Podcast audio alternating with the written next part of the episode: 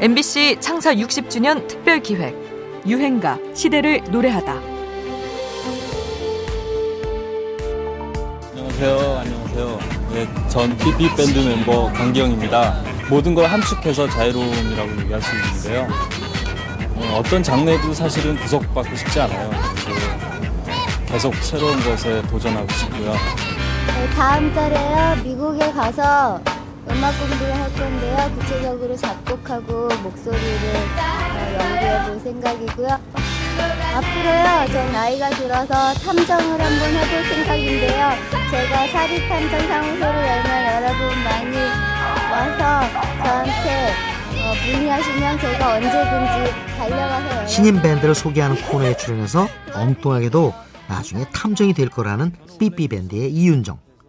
그들은 당시 대중들에게 전위와 파격 그 자체였습니다. 1990년대 중반 국내 음악계에는 락의 물결이 거세게 몰아칩니다.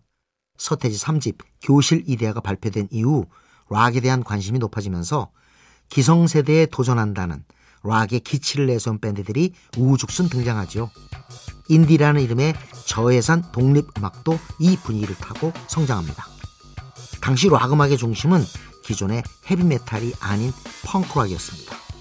연주나 노래를 잘하는 것보다 날카로운 아우성과 소란스러움, 서툴지만 스스로 해내는 아마추어리즘을 강조했죠. 이른바 Do It Yourself, DIY 정신인데요. 이것을 제대로 실천한 밴드가 바로 삐삐밴드였습니다.